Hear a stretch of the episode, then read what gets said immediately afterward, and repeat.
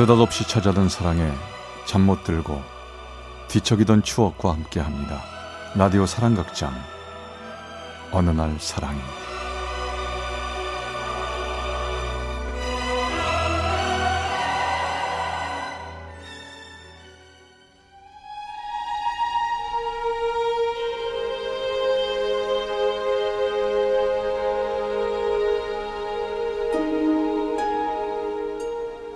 사랑의 체험수기 어느 날 사랑이 제 55화 너무 완벽한 그 사람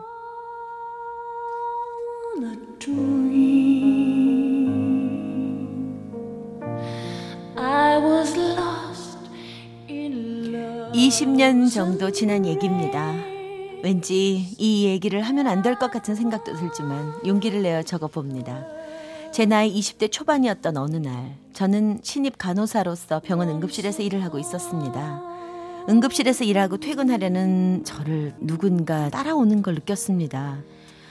집을 떠나 처음으로 직장 생활하러 외지에서 살다 보니 낯선 사람이 이상하리만큼 거북하더라고요. 그래서인지 더 아는 척도 안 하고 그냥 버스 터미널로 걸어갔죠. 어, 전 모른 척하고 버스가 올 때만을 기다리고 있었습니다.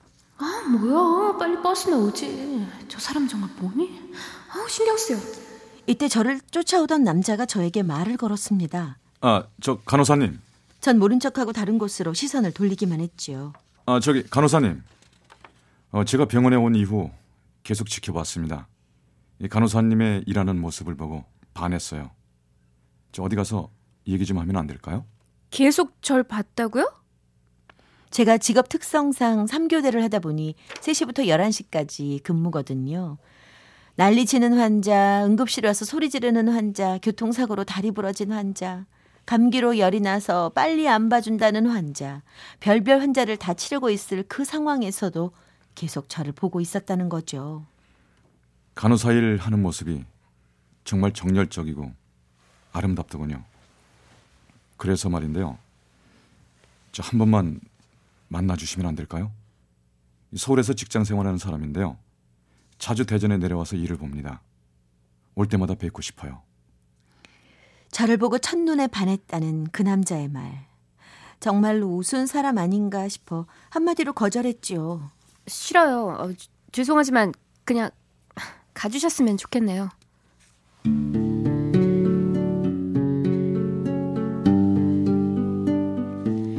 그렇게 그날의 해프닝으로 끝날 줄만 알았습니다. 그런데 다음날, 그리고 그 다음날도 그 사람은 계속 절 기다리더군요. 이브닝 근무가 끝나고 밤 근무가 시작되어도 계속 기다렸습니다. 아니, 뭐 저런 사람이 다 있지. 아니, 일은 언제 하고 나만 보고 있는 거야? 얼굴도 멀쩡하게 잘생기고 한 회사의 사장에다 어디 하나 나무랄 것 없이 완벽한 사람인지라 왠지 더 쉽게 마음이 열리질 않았습니다. 왜 나에게 이렇게 하나 의심하는 마음을 만들었지요. 그러나 사람이 열 번 찍어 안 넘어가는 나무 없다고 결국 전 한번 그를 만나기로 했습니다. 얘기라도 들어봐야 할 것 같았거든요. 저기요, 오늘 저녁에 봬요. 어, 정말요? 감사합니다. 정말 고마워요. 일 보시고 저녁에 이 앞 카페에서 만나요. 아, 아닙니다. 기다릴게요. 그는 정말 내가 끝날 때까지 계속 기다리고 있었습니다. 일을 하는 동안 계속 신경이 쓰였지만 모른 척하고 일을 마친 후 나가려는데 응급실 앞으로 근사한 정말로 근사한 차가 서 있더라고요. 뭐야 이 사람? 혹시 바람둥이 아닌가? 나 이러다가 당하는 거 아니야? 저 그냥 걸어가도 되는데요. 아, 아닙니다. 부담 갖지 말고 타세요. 당황되시죠? 아, 저런 사람이 누군지 왜 이러는지 며칠 만나보시면 알 겁니다.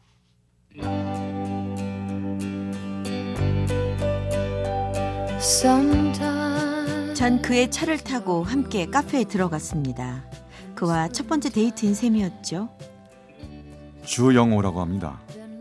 전 29살이고요. 사업을 하고 있습니다. 저 뭐 나쁘거나 이상한 사람 아닙니다. 그것만 알아주십시오. 야, 알겠어요. 아니 근데 맨날 병원에 오시면 일은 언제 하세요? 그리고 부담되고 다른 사람 보기도 그래요. 그럼 병원에 안 올 테니까 가끔 만나주세요. 만나면서 제가 어떤 사람인지 다 보여드리겠습니다. 그날은 그렇게 그와 헤어져 집에 왔는데 왜 이렇게 가슴이 뛰는지 모르겠더라고요. 그러면서 은근히 기분이 좋아져서 그날은 잠도 자질 못했지요. 다음날 바로 연락이 오더군요. 데이트 신청이었습니다. 그 후부터 우린 다른 사람들처럼 같이 밥을 먹고 영화 보고 시내를 함께 돌아다녔습니다. 며칠 계속 만나다 보니 호감은 가는데 마음이 안 가더라고요. 너무 완벽했기 때문일까요? 그렇게 한 달 정도 지났을 때 일입니다. 저 경희 씨 손잡아도 돼요? 차 안에서 운전하다 말고 옆을 쳐다보더니 그런 말을 하더군요. 아, 아니요, 싫은데요. 전 쌀쌀 맞은 대꾸를 하고는 차에서 내려 집으로 갔지요. 왠지 쉽게 그에게 마음을 열고 싶지 않았습니다. 다음날 저를 태우러 또 왔더군요. 어젠 제가 좀 그랬죠? 묵묵히 기다리겠습니다. 근데 짐이 좀 있는 걸 보니 오늘 어디 가시나 봐요? 예산 고향에 부모님 뵈러 가요. 아, 예산이요. 그 사과로 유명한 곳이죠? 예산 아세요? 아, 그러면 제가 예산으로 출장 자주 갑니다. 타시죠. 제가 모셔다 드리겠습니다. 예산까지요? 아, 그러면 함께라면 전 지구 끝까지라도 괜찮습니다.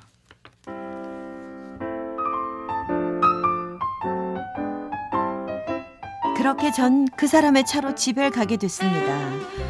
내려가면서 우린 조금씩 친해지기 시작했죠. 제가 집에 다녀온 며칠 뒤 예산에 사는 어머니가 전화를 하셨습니다. 여보세요? 엄마, 잘 지내? 어, 잘 지내지. 근데 어떤 남자가 우릴 찾아와가지고 너랑 잘 안다고 하면서 저녁까지 사주고 갔어요. 뭐? 어떻게 생긴 사람인데? 어머님의 얘기를 들어보니 나를 쫓아다닌 그 사람 같았습니다. 저를 데려다 주면서 우리 집을 알아뒀던 것 같았어요. 아, 엄마, 나 좋다고 해서 몇 번 만난 사람인데 저녁까지 먹고 좀 부담스럽네. 음, 그 사람이 저녁 사주고 이번 주말에 올라가서 그 육삼 빌딩도 같이 가서 구경하자고 그러던디. 어떤 사람이요? 몰라, 그냥 싫다고 그래. 아, 근데 어떻게 알아? 그냥 가겠다고 했는데. 엄마 나한테 물어보지도 않고 그래? 그 사람이 어떤 사람인지도 모르고. 아, 그 사람 하는 말이 네가 너무 튕겨서 아주 고달프다고 엄마 아빠 도움이 필요, 필요하다고 그러던데 엄마 보기엔 아주 괜찮아 보이던데 그렇게 싫어? 아, 몰라.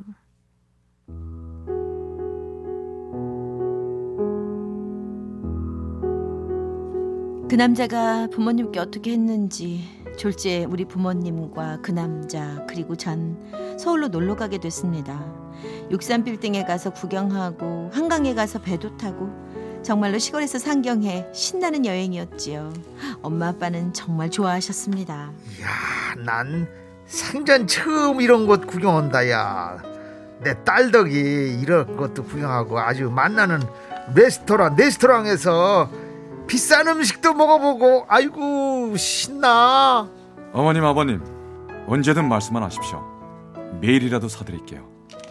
부모님께서 좋아하시는 모습을 보니 저도 그 사람에게 조금씩 마음이 가기 시작했어요.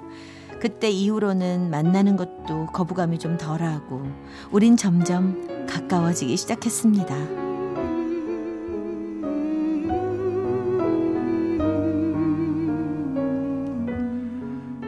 경희 씨랑 있으면 정말 시간이 어떻게 가는지 모르겠어요. 이 손 정말 놓고 싶지 않은데 벌써 경희 씨 집이네요. 그냥 몇 분만 이러고 있으면 안 될까요? 그래요. 우리 잠시만 같이 있어요. 전 운명 같은 느낌이 들어요. 경희 씨를 보면 나도 조금씩 마음 열고 있어요. 그러니까 이젠 맨날 나 기다리느라고 밖에 서 있지 마요. 하긴 내가 요즘 경희 씨 만난 후로 거의 일을 못 하고 있어요. 자주 만나면 되죠 뭐. 아 고마워요. 내 마음 받아줘서 잘할게요.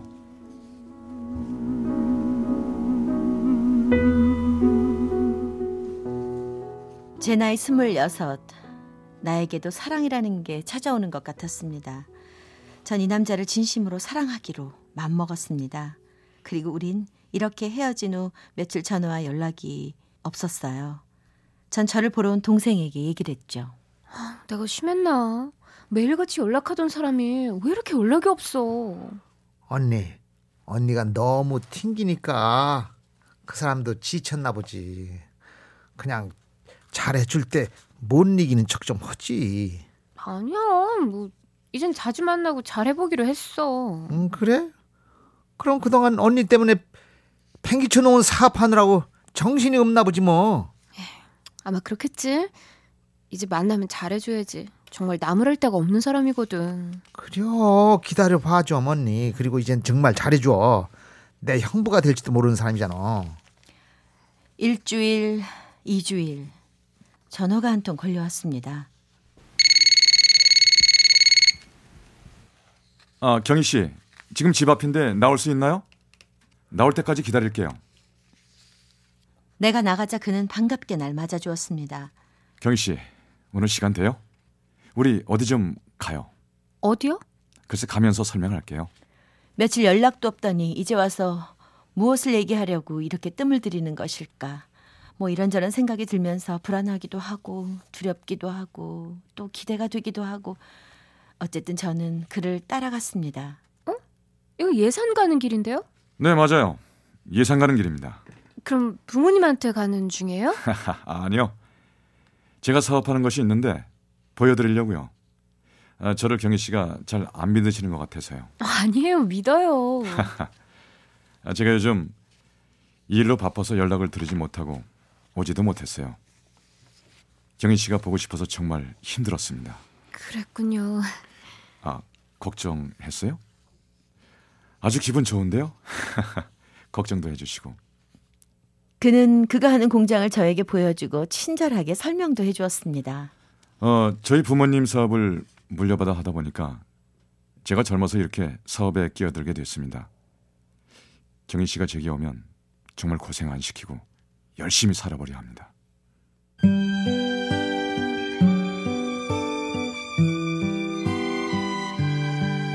전 그 후로 그를 더 믿고 신뢰하게 되었습니다. 그렇게 우린 6개월 정도를 데이트했지요. 그리고 또 몇 주 동안 그에게 연락이 없었습니다. 아니 언니 또 연락 없어? 어, 사업 버려놓은 게 많아서 바쁜가 보지 뭐. 그러지 말고 언니가 한번 가봐 회사로. 어, 싫어, 뭐하러. 시간 되면 연락하겠지. 그럼 내가 하면 안 돼? 형부라고 부르면서 내가 맛있는 거 살, 사달라고 그러지 뭐. 그러든지 좋아할 거야 아마. 동생은 자기가 전화를 해보겠다고 했고 전 그러라고 하고 그냥 잊고 있었습니다. 그리고 그날 저녁 동생이 얼굴빛이 하얗게 되어 저를 찾아왔습니다. 너 왜 그래? 무슨 일 있어? 언니 그 사람하고 얼마나 깊은 관계였어? 왜 무슨 일인데? 언니 그 사람 유부남이래. 뭐? 어, 회사에 전화했더니 자리에 없다고 하길래 내가 집 번호 물어봐서 내가 전화해 봤거든. 근데 그 사람 와이프란 여자가 받더라고. 어, 우리 서로 누구냐며 싸우다가 얘기해 보니까 그 사람 아직 아이도 없는 그냥 신혼이래. 말도 안 돼. 거짓말. 아우 나도 처음엔 안 믿었지. 근데 그 와이프라는 여자랑 얘기하다 보니까 정말 사실이더라고. 나쁜 자식. 어떡하지? 부모님도 사위 될 사람이고 그동안 좋아하고 계셨는데.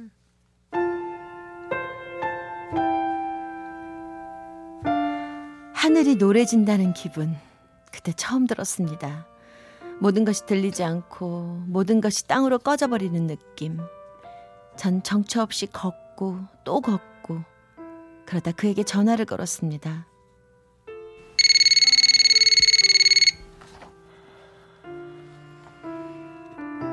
그 사람에게 연락이 되질 않았습니다. 아무리 걸어도 받질 않았습니다. 그리고 그 후로도 그에게서는 연락이 없었습니다. 저는 수많은 전화도 받질 않았습니다. 남은 시간의 고통은 모두 저의 것이었습니다. 왜일까? 왜 하필이면 나였을까요? 내가 그렇게 멍청해 보였을까요? 아니면 그 사람 말처럼 정말 나를 사랑한 걸까요? 사랑 때문에 거짓말을 한 걸까요? 전 오랜 시간 사람을 믿지 못하고 방황했습니다. 이젠 평범한 주부로 잘 살고 있지만 다시 한번 만나면 꼭 묻고 싶습니다. 당신의 진심은 무엇이었는지, 왜 그렇게 나에게 상처만 주고 떠났는지 정말 묻고 싶습니다.